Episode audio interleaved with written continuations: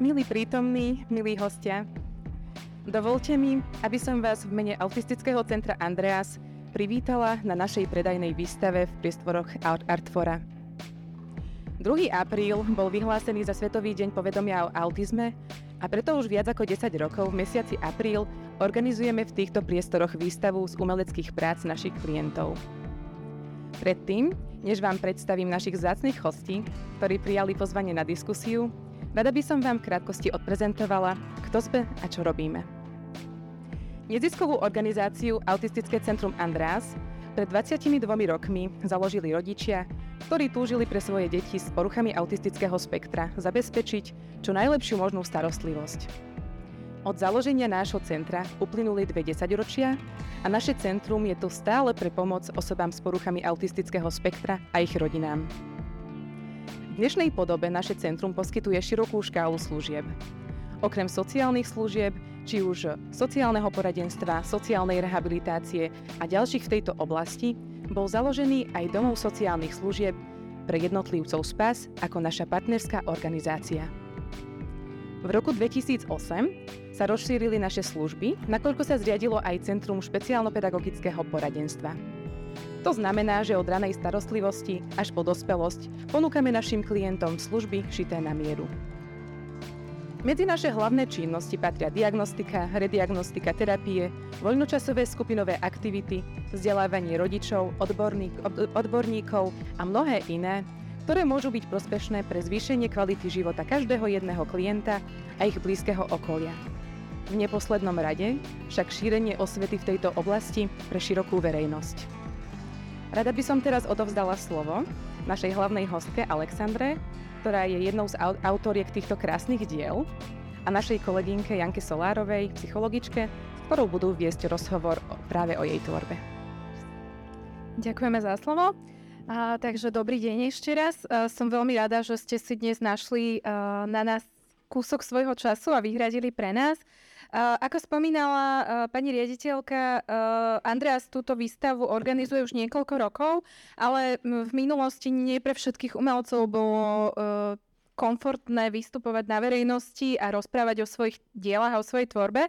A práve preto sme veľmi radi, že toho roku je súčasťou aj slečna Alexandra Diale, a ktorá e, okrem toho, že teda obohatila našu výstavu o svoje diela, ktoré môžete vidieť na tejto stene, a, tak zároveň e, súhlasila s tým, že sa s nami trošičku porozpráva o svojej tvorbe a o tom, a, ako sa vlastne k umeniu dostala.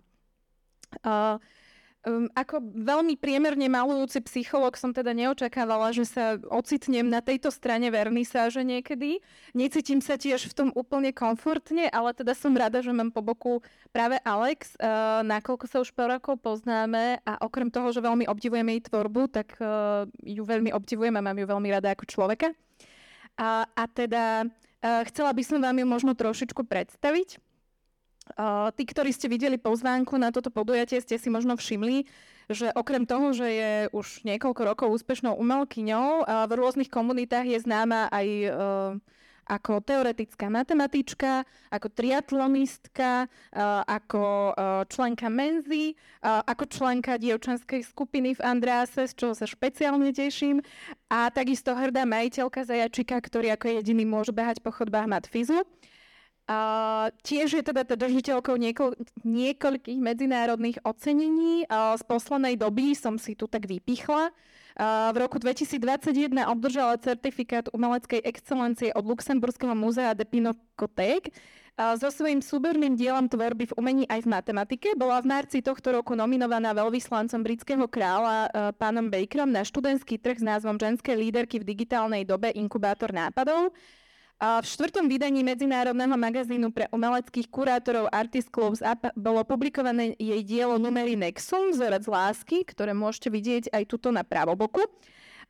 Ktoré bolo taktiež čerstvo teraz v marci schválené dekanom Fakulty matematiky, fyziky a informatiky na inštaláciu do najväčšej z posluchární na Matfize.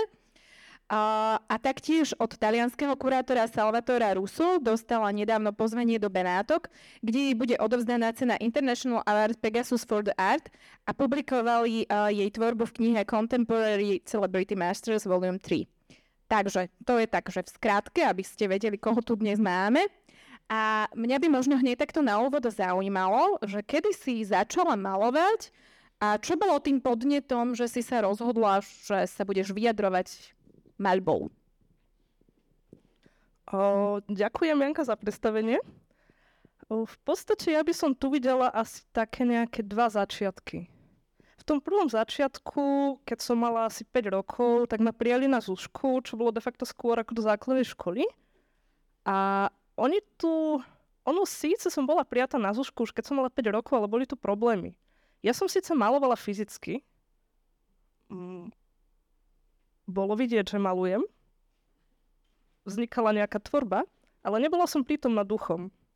Bavilo ma to ako niečo, v čom som cítila akúsi prirodzenosť ale doslova, keď sa na to teraz pozerám retrospektívne, tak som nevedela, kde som, čo sa deje. Nerozumela som roliam učiteľov. Nerozumela som, prečo moja mamina musí na kurze odísť. A tá malba možno trénovala môj mozog, ale nebola prepojená s môjim vedomím. Cítila som sa, ako keby som bola v akomsi váku. Takto som naštívovala kurzy v Zuške, tuším, do svojich 8 rokov, ale nakoľko som tým samotným procesom veľmi trpela – a mala som tendenciu hľadať skôr čoraz viac výhovoriek, prečo tam neísť, než tie kurzy navštevovať. Tak, tak ma moja mamina v 8 rokoch odhlásila, napriek tomu, že vo mne rodina aj učitelia videli veľký talent a potenciál. Žiaľ som nezvládala všetky tie okolité sociálne deje, ktoré s malbou v podstate ani nesúviseli. Myslím, že v podobnej situácii sa ocitá uh, veľa ľudí s Aspergerovým syndromom, že rodičia, učitelia, uh, terapeuti vidíme nejaký umelecký potenciál, ale už nie celkom vieme zvážiť tie podnety z fyzického a sociálneho okolia, ktoré práve pre týchto ľudí vedia byť uh, veľmi zaťažujúce a tým pádom im de facto znemožňovať už aj také bežné fungovanie na hodine v klasickej zúške. Uh, Zároveň, ale teda by som chcela tuto povedať, že, že tebe bol uh, Aspergerov syndrom diagnostikovaný až v 20, ak sa dobre mm, pamätám. Um. Takže mamina vlastne v tej dobe ešte netušila, ako intenzívne vnímaš niektoré veci a aké možno nelogické, až nechcem povedať stupidné, sa ti zdali niektoré zadania v bežnej zúške? Uh-huh. Ale ty si vravela, že, že si začala dvakrát, tak kde bol ten druhý začiatok? No, druhý, druhý začiatok bol na opačnom protipole. To bolo vtedy, keď som mala 17 rokov. A motivom boli, čo je tiež veľmi uh, typické pre Aspergerov, prísilné emócie v mojom vnútri, ktoré som veľmi jednoducho povedané nedokázala nezväčšniť. Cítila som s jedným človekom spriaznenosť, súcit, podobnosť. A naše životy boli na určité ohraničené obdobie prepletené. Veľmi skoro som však v tomto, v tejto situácii začala myslieť na to, že v jednom momente už naše životy preplečené zrejme nebudú. A neviem ako a či vôbec to zvládnem. Bola som zamilovaná takým spôsobom, ako keď sa hovorí, že človeka trestne o zem. Keď... Trestlo ma o zem. A myslím, že som tým poznačená. Keď som si predstavila, že toto obdobie iba tak nejako prejde a všetky tie emócie zostanú v nezväčšenej podobe, pocitila som takmer až akúsi úzkosť. A to preto, že som cítila, že to bolo extrémne hlboké, ničím nenahraditeľné a až snovo práve. Keďže som ale bola v tom období nie na 100, ale na oveľa viac percent vyťažená triatlónom a matematikou. Navyše som nemala dostatočné financie na to, aby som si zriadila doma nejaký mini ateliér. Poprosila som jednoho z mojich bývalých učiteľov práve z tej zúšky, kde som chodila, akademického maliara Vladimíra Stacha, aby som raz do týždňa mohla paralelne popri kurzoch, ktoré on vyučoval, chodiť malovať jeden konkrétny obraz do jeho ateliéra. Takto som daný obraz, Beatitudo pura, po latinsky, po slovensky znamená čisté šťastie, maľovala rok a tri štvrte roka predtým som si ho iba skicovala a plánovala, ako tento daný obraz bude vyzerať. Podotýkam, že máme tu vystavenú jeho, um, jeho reprodukciu, graficky upravenú a to sú tie dve objímajúce sa postavy. Áno, presne ten, na ktorý ukazuje Lucia. Nakoniec som tento obraz darovala človeku, ktorého sa ten príbeh týkal s veľmi hlbokou symbolikou. Teda v druhom z týchto mojich začiatkov prišiel podnec zvnútra a ono to ako si zafungovalo. Pochopila som, že moje cítenie a expresia obrazom sú veľmi priamo prepojené a objavila som spôsob komunikácie, ktorý mi je prirodzený. V vyjadrovaní svojich emócií som to predtým a v podstate ani potom v takejto intenzite nikde inde nezažila. Zdá sa, že malba je pre mňa tou úplne najprirodzenejšou formou komunikácie, ak nie je jedinou prirodzenou. Ťažkosti v oblasti komunikácie sú takým jedným zo spoločných e, problémov ľudí na spektre. A zároveň je to jedno z diagnostických kritérií pre nás diagnostikov. A práve komunikovanie vlastných pocitov s okolím je často tá najťažšia vec aj pre bežnú populáciu, ale teda aj pre ľudí na spektre. A ako ti v tomto pomáha malba? V podstate ono už pri prvých ťahoch štecom obrazu Beatitu do Púra z roku 2017, ktorý som vám opisovala, som pocitila, že v tomto je akási fluencia. A je to forma fluencie, ktorú som vtedy mala pocit, že som už nejako naozaj veľmi dlho nezažila. Zároveň mi veľmi chýbal pocit, že keď niečo cítim a pokúsim sa to vyjadriť, tak ono to naozaj aj je vyjadrené. S týmto mám vo všeobecnosti veľký problém, pretože neviem prirodzene vyjadrovať ani spracovávať svoje emócie. A toto má okrem toho, že tento fakt, že mám problém s vyjadrovaním a spracovaním emócií, okrem toho, že to nie je dobre pre moju psychiku, tak ono ma to veľmi izolovalo od sveta. A ono v podstate toto pretrváva, alebo aspoň pretrvávalo do toho bodu, kedy som o tom začala otvorene hovoriť ten kontrast je tu v tom, že v malbe tento problém nemám. Keď niečo namalujem, cítim z toho obrazu, že som vyjadrila presne to, čo som chcela a vlastne potrebovala vyjadriť. Vo verbálnej komunikácii napríklad ten pocit nezvyknem mať. Vždy je tam skôr ten pocit, že nejaká myšlienka alebo pocit, ktorý pri komunikácii vznikne a existuje v mojej mysli, som schopná svetu naokolo preložiť iba v nejakom náznaku, ktorý je aj veľmi jednoduché nesprávne si interpretovať. Maliba mi pomáha tzv. sa emočne vyčistiť od nedorozumení v komunikácii, pretože, sa pretože v nej cítim absolútnu istotu. Nemám pocit nedokončených výpovedí, neistých náznakov, seba spochybnenia alebo potreby si prispôsobiť.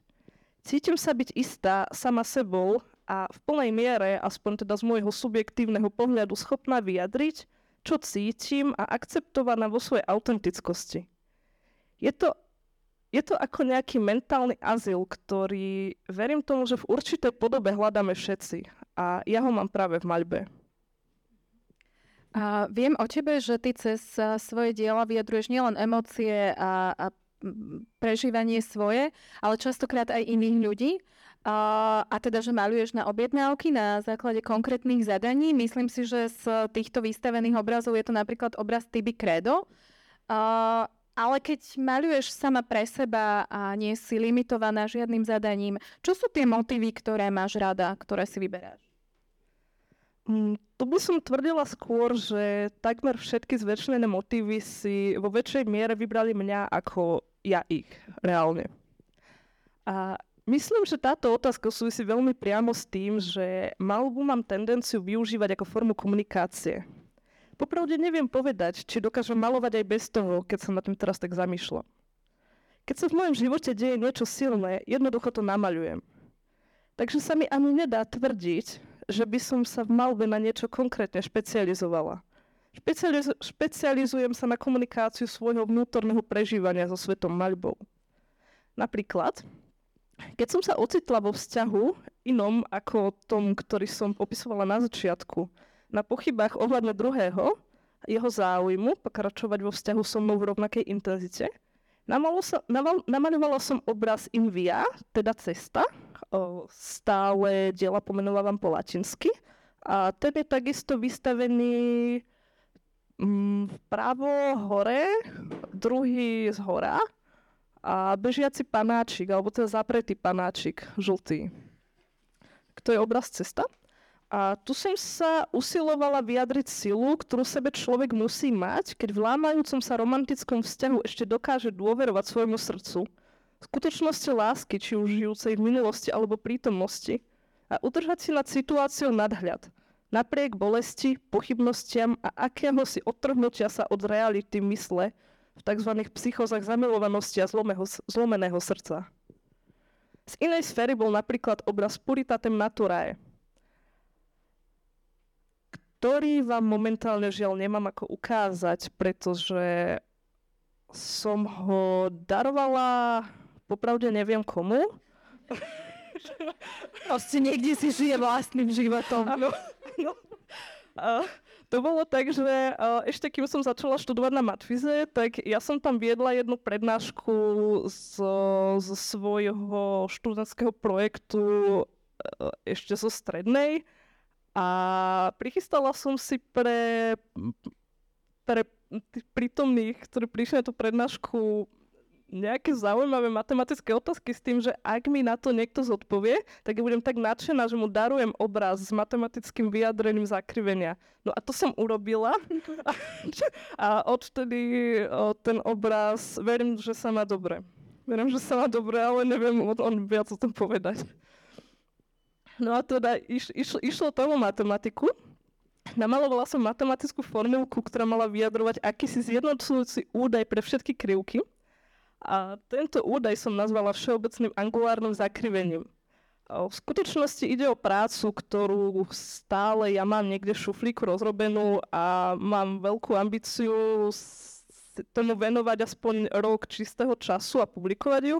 Akurát ten rok čistého času nemám, čiže ne, ne, ne, nejde to tak jednoducho, ako by som si želala.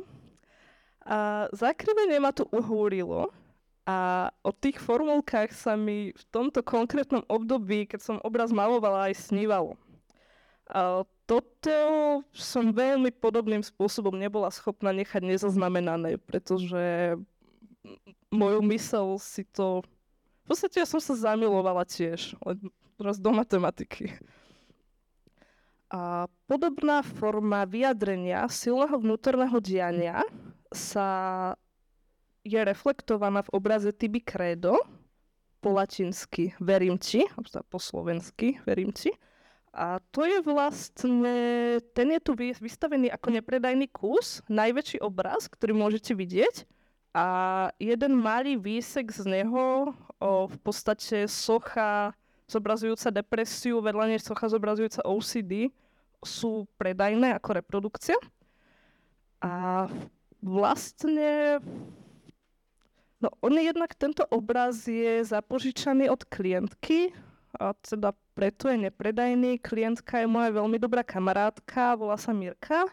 A ja som jeho namaľovala ako personalizovanú zákazku, na ktorej som pracovala vyše roka a pol. Tyby kredo v sebe nesie myšlienku cesty uzdravenia sa z anorexie, prostredníctvom viery vo vyššie dobro, lásku, zmysel, budúcnosť a akúsi emocionálnu skutočnosť. Postava zobrazená na obraze vo forme súch strávila štvrť roka v psychiatrickej nemocnici v Pezinku, nakoľko v rozvinutej anorexii začínal kolabovať organizmus. A tým, čo ju šťastlivo viedlo k uzdraveniu, bola akási myšlienka na to, že keď sa zosúžije so skutočnou a autentickou láskou a nájde svoj osobný pravý zmysel vo svete a v živote, bude pre ňu mať význam pokračovať. Tento moment vyjadruje liečivé objatie suchy Miriam s náboženskou postavou Ježiša, čo je moment úplne napravo na obraze. Okrem toho, Miriam je geniálnou performatívnou umelkyňou, ktorá je niekoľkonásobnou majsterkou Slovenska v, dan- v tanci v štýle hip-hop. A na majstrovstvách sveta si v jednom roku uchmatla štvrt- štvrtú priečku. Bola však príliš zhnusená povrchnosťou doby, s honom, neúprimnosťou a akýmsi emočným prázdnom – čo je možno zaujímavým a aj trochu očakávateľným, v motivácii mnou sa začala plne stotožňovať so ženským profilom vysokofunkčnej Aspergerky a čoraz viac myslie na diagnostiku. Teda jej príbeh bude zrejme taký, že za anorexiou ešte niekde v hĺbke bol práve Aspergerov syndrom a všetky tie depresívne myšlienky boli zapríčinené validným uvedomovaním si svojej inakosti – v ktorej sa Mirka cítila byť neprijatou a šikanovanou od okolia. Skutočne ide o jedno z najhlbších diel, aké som kedy namaľovala. Ďakujem. A ja sa osobne tak trošičku zaujímam o výtvarné umenie a tvorcov a teda viem, že každý umelec tvorí svojským, špecifickým spôsobom, uh, ktorý je pre mňa osobne fascinujúci vždycky. Takže mňa by zaujímalo, ako prebieha ten proces tvorby u teba a ako možno do toho vstupuje uh, práve to aspergerovské myslenie a vnímanie sveta? Uh, toto je dobrá otázka. A ja mám pocit, že môj proces tvorby plnohodnotne splňa práve Aspergerovský obraz, čo je niekedy dobré, niekedy zlé. A prvou zvláštnosťou, ktorú som si už veľmi dávno uvedomila, je fakt, že nikdy neviem odpovedať na otázku, čo idem malovať, prípadne čo už malujem alebo čo z toho vznikne. Ono si to akoby žilo svojim vlastným životom. Zrejme je to tým, že tu moje myšlienky, ak, to, ak sa toto tak vôbec dá nazvať, predbiehajú moje zvedomovanie, moju ruku aj akékoľvek možné formy dynamického plánovania. Niekedy aj malujem veľmi rýchlo a sústredene, a to práve preto, aby som to, čo sa práve v tom danom momente, čo práve v tom danom momente beží mojou myslou, zachytila, aj keď nemám poňatia, čo to je a prakticky tým myšlienkam nestíham. Okrem toho sa tie myšlienky neprestávajú hromadiť, čiže ja som v tom úplne zaciklená. Vlastne ja som v pasci.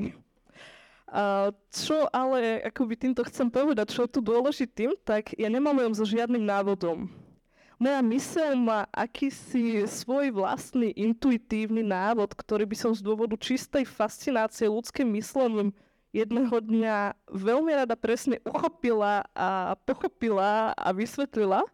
Uh, zatiaľ si tu pracovne pomenovávam tak, že môj mozog má svoju vlastnú autistickú výstavbu a konkrétne v tejto veci moje myšlienky veľmi výrazne predbiehajú moje schopnosti uvedomovania si ich.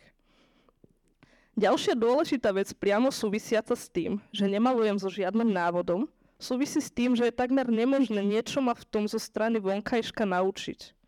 Toto sa prejavilo už v spomínanom detstve na Zuškách, kde som bola kde som bola v podstate absolútne neschopná napojiť sa na čokoľvek z vonkajšieho okolia. Celkovo mám akúsi poruchu spracovania informácií. Môj mozog musí byť v akomsi super špeciálnom stave, aby bol schopný niečo, čo si sám nevytvoril, prijať, efektívne spracovať a zapracovať do všetkého ostatného. V podstate kvôli tomuto mám pocit, že mám aj poruchy učenia a to je akoby popri štúdiu vysokej matematiky občas trochu problém, a, no a v podstate v tomto pre mňa boli počiatky v umení, kým som neprešla k vlastnej tvorbe veľmi vyčerpávajúce a metúce, aj nepríjemné, pretože vždy sa od mňa očakávalo, že budem malovať v nejakom štandarde nejakými technikami. A tieto techniky by mali byť naučiteľné, ale ja som sa nedokázala učiť, pretože som nebola schopná prijať akúkoľvek informáciu zvonku. Dnes som teda samozrejme schopnejšia než pred môjim naz- nazývaným tzv. druhým začiatkom. Ale stále sa musím veľmi premáhať a veľmi sa učiť, ako so sebou pracovať a zaobchádzať, pretože veľmi pravdivo a doslovne povedané si môj mozog robí, čo chce. A ja o tebe viem, že pre tvoje zmyslové vnímanie sú typické synestézie, čo nie je celkom bežný jav a teda vnímaš svet uh, trochu inak ako väčšina neurotypickej a aj väčšina autistickej populácie. Nakoľko sa nachádzame v prostredí knihkupectva, predpokladám, že niektorí z vás čítali knihu Narodený v modrú stredu od Daniela Tameta, kde sa veľa práve venuje tejto téme. Ale teda pre nás ostatných, mohla by si nám trošičku priblížiť, uh, čo sú to vlastne synestézie a aký dopad majú možno na tvoju tvorbu? Uh, určitým, práve ako Janka hovorí, určitým spôsobom ma do tvorby motivuje aj prítomná multisynestézia. A to v podstate, ono ide o niečo takéto. Synestézia by sa dala v jednoduchosti chápať ako nevedomé a automatické prepájanie sa zmyslových podnetov, ktoré akoby uh, a priori logicky spolu nemusia súvisieť, len skrátka neuróny v mozgu sa spoja a môžu sa spojiť ľubovoľne, ako chceme. Uh, aby to bolo lepšie pochopiteľné na príklade, tak mne sa často so zvukom, pocitom alebo chuťou spojí farba. A úplne echt v praxi sa to prejavuje tak, že napríklad ako teraz vnímam svoju spoludiskutérku Janku, na mojom vnútornom obraze sa mi prepájajú otiene síto oranžovo-červenej a ambientne bordovej. Ako by som paralelne s, ním, s vnímaním Janky myslela na tento farebný obraz, pretože si môj mozog tieto farby prepojil a jednoducho to považuje za skutočnosť. Podobne, keď počujem pesničku, introspektívne vnímam, ako môj mozog prepája farby viazané na jednotlivé opakujúce sa tóny. Niekedy dokonca takáto postupnosť tónov žiari a pripomína mi to grafy matematických funkcií. A, a, a oni tie synestézy v podstate potom pokračujú do nekonečna, že je akoby už ja to musím nejako vedome zastaviť alebo prejsť do pre, prejsť na vnímanie niečoho iného, pretože môj mozog cyklicky ide a ide a ide.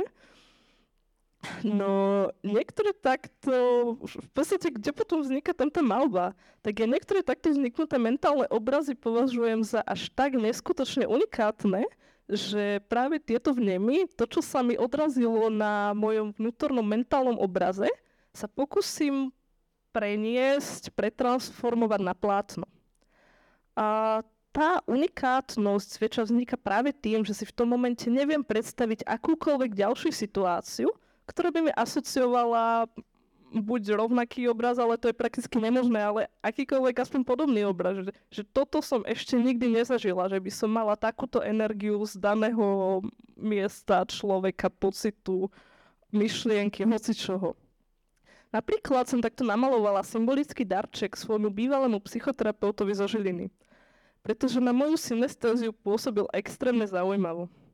Vždy, keď som vošla do jeho poradne, uh, videla, alebo moja synestézia videla pastelovú zelenú so striebornými trblietkami.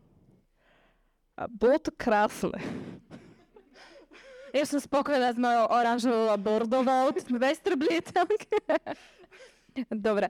A u ľudí s Aspergerovým syndromom je veľmi časté, eh, že majú veľký záujem o sociálne kontakty aj blízke vzťahy, eh, ale nie vždy si, sa im darí ich nadvezovať a už vôbec nedlhodobo udržiavať.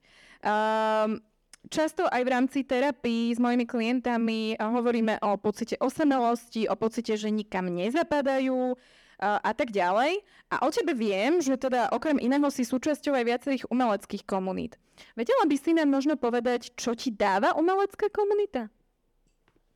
Uh, ak to mám povedať jednou vetou, tak pocit naplnenia základnej životnej potreby. A to síce. Mám takú vlastnosť, ktorá je pre mňa veľmi nepríjemná. A po, akože je, vie byť aj príjemná, ale mám pocit, že v tejto dobe skôr sa tam bude prejavovať tá nepríjemnosť. Veľmi nasávam energiu z ľudí, s ktorými trávim svoj čas, z udalostí, ktoré sa dejú a vôbec sa ma nemusia týkať. Zatiaľ som sa nedostala do takého stavu, v ktorom by som to bola schopná odfiltrovať. Zároveň ale veľmi intenzívne vnímam, že do každého diania, s ktorým interagujem, zvnútra zasahuje moja vlastná osobnosť, moja integrita, ktorá naozaj vo veľmi veľkom žije s umením zajedno. Tým, že tieto dve veci od seba ako si nedokážem prirodzene oddeliť, ma dokáže veľmi frustrovať, keď takto medziľudsky nenachádzam žiadnu rezonanciu.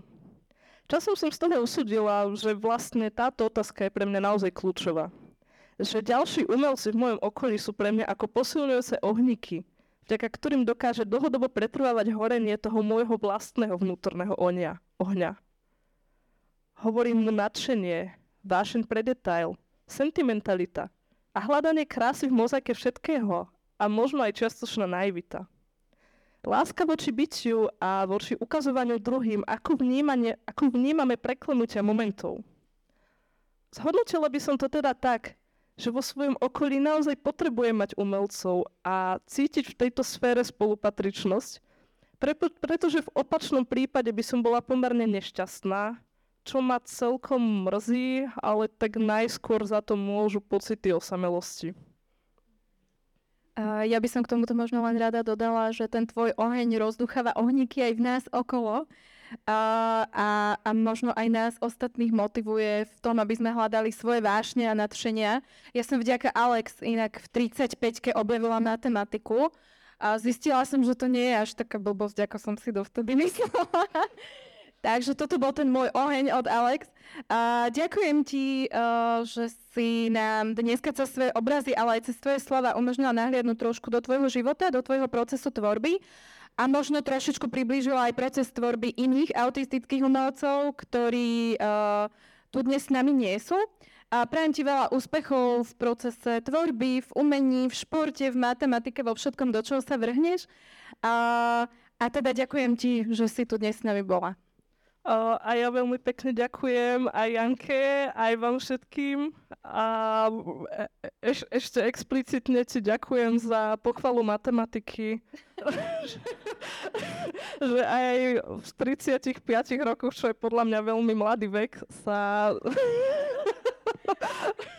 uh, je, je jedno absolútne nezávis, nezáleží na veku, že nemusí byť človek študentom základnej, strednej školy a všimnúť si, že sú matematické formulky pekné a začať sa tomu venovať. Môže mať aj 50 rokov, aj 60 rokov. Aj moju maminu k tomu nahováram, ona má 60 rokov a proste nájsť v niečom času. Prosím? Doruje?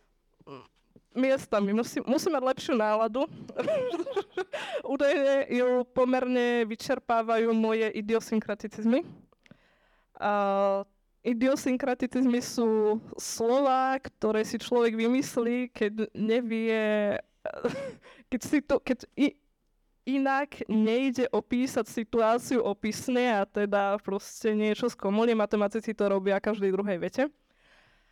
A verím tomu, že jedného dňa to bude úspešné. Držím pal. Ďakujem.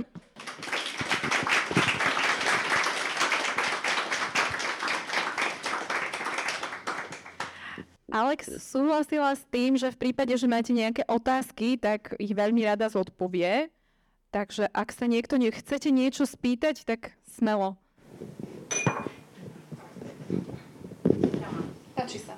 Že som sa chcela spýtať, už som zabudla presne názov toho obrazu. Mapalásky, či ako sa to volalo? Mm. To, to, tento? Um, tento sa volá numery Nexu. Ak teda máš na mysli ten, kde je vzorec lásky. Áno, áno, vzorec lásky.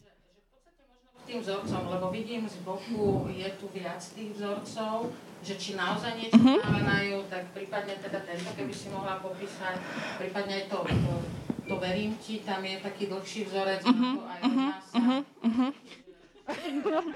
Spoznala si niečo, Áno, áno. O, to je veľmi dobrá otázka, ďakujem. O, v podstate, áno, na obraze, ktorý sa volá Numery Nexum, to bola vlastne zákazka pre, pre floridského softverového inžiniera. A teda, ak môžem povedať, dúfam, že môžem, keď som ja malovala tomuto človeku ten obraz, ešte to bola softverová inžinierka, a dala sa na tranzíciu a vlastne zmenila pohľavie, teraz je to muž. A išlo o podstate išlo o veľmi personalizovaný obraz, pretože my sme medzi sebou vzájomne zdieľali platonické lásky a bolo, bolo to v podstate veľmi intenzívne. A ja som sa potom rozhodla, že keďže 99% našich rozhovorov bolo proste o jednej téme, a striedali sa tam dve mená a mm, to nechcem úplne momentálne menovať, ale akoby, že išlo tam o niečo takéto tak práve tú lásku som chcela nejako formálne matematicky vyjadriť, keďže ja som bola matematička, tento človek softverový inžinier, že ako keby, že je to veľmi príbuzná oblasť. No, ide tam o to. Snažím sa tam momentálne dovidieť a ja si ho možno aj požičiam do ruky. Pretože, Nevieš nás pamäť? Um, vedela by som sa pomýliť. My by sme si to určite všetci všimli. Ale, ale nie, niektorí sú tu veľmi nebezpeční na takéto veci. Áno, máme tu z Matfizu, ďakujeme za, uh, za súčasť tejto akcie. Áno. Uh, F s indexom srdce, dvojbodka. s v krúžku, ja vám to potom vysvetlím, že čo je tam napísané. s v krúžku, a horný index prečiarknuté existuje, šípka, s v krúžku, neprečiarknutý index existuje. To má znamenať, že nejaká F s indexom lásky, nejaká sila lásky v metajazyku, teda nie v jazyku logiky, nie vo formálnom matematickom jazyku, ale v jazyku toho, ako sa my medzi sebou vyjadrujeme, uh, zobrazuje niečo, čo neexistuje. A to, čo neexistuje, môžeme to jednoducho považovať. Môžeme si potom predstaviť niečo, čo nemá nejaké vlastnosti, alebo nevy, my nemáme prístup k tým vlastnostiam a tým pádom to považujeme za niečo, čo neexistuje. A zobrazuje toto, túto štruktúru, ktorá neexistuje, do štruktúry, ktorá existuje. A to, to vlastne my tam nejako aproximujeme tým, že nemá vlastnosti a má vlastnosti. Že z nejakej prázdne, nejaká prázdna množina sa nám zobrazí na niečo, čo už existuje. A konkrétne sa to, toto zobrazenie, ako keby, že keď do toho zobrazenia hodíme nejaký jeden prvok, ktorým je nič, ktorý, ktorým je prázdna množina, tak táto prázdna množina sa nám zobrazí na nejakú energiu. Z ničoho nám vznikne energia. A to je, je ja to tam mám aj nejako oindexované a teraz to neviem, to neviem prečo po sebe. A Ečko, čo to je? No, musím na to prísť. Ten obraz som malovala v roku 2000, pred tromi rokmi. A zobrazí sa to na energiu. Ener- potenciálna energia, tuším, áno, nejakú potenciálnu energiu, nejaký, nejakú možnosť, nejakú energiu, ktorá predstavuje to, že niečo je možné urobiť, že niečo sa s tou energiou dá robiť. Ale v podstate môžeme o nej uvažovať iba ako všeobecnej energii. Nechcem vás tu tým príliš pliesť, len rozmýšľam nad tými detailmi. Nič z ničoho sa stane energia v zobrazení lásky. A táto energia už má nejaké... Jakoby my to matematicky vyjadrujeme tak, že my si to hodíme do, do normy a ak tá norma toho je nulová, tak ono, keby sme to zobrazili v nejakom priestore, tak nebude tam nič. A keď to už je nenulové, tak už tam bude niečo. No a ide o to, že pokiaľ zažívame lásku, pokiaľ sa vyskytujeme v láske, pokiaľ my cítime lásku, to je veľmi všeobecný pojem, tak ako keby ono tam z niečoho, čo predtým niekde nebolo, vzniká nejaká energia. Tým, že sa niečo spojí, niečo komplementárne, práve niečo, čo potrebujeme. A práve niečo...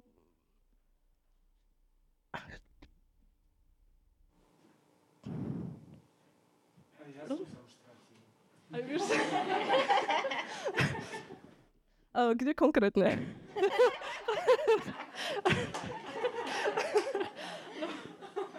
um, dobre, po- poviem to iba jednou vetou. Uh, láska v tomto pomenovaní, v tomto obraze premieňa niečo premieňa neexistujúce na existujúce, premieňa prázdno na energiu. Um, doslova by som povedala, že prázdnote skrátka nejako ju zaplňuje a práve takým spôsobom, akým to, ak hovoríme o medziludskej láske, často práve ten daný človek potrebuje. A je to neskutočne, pre, pre mňa osobne neskutočne fascinujúce aj ľudský a aj sa na to pozerať takto teoreticky, že ako keby tieto si prepojiť, že proste je to krásne.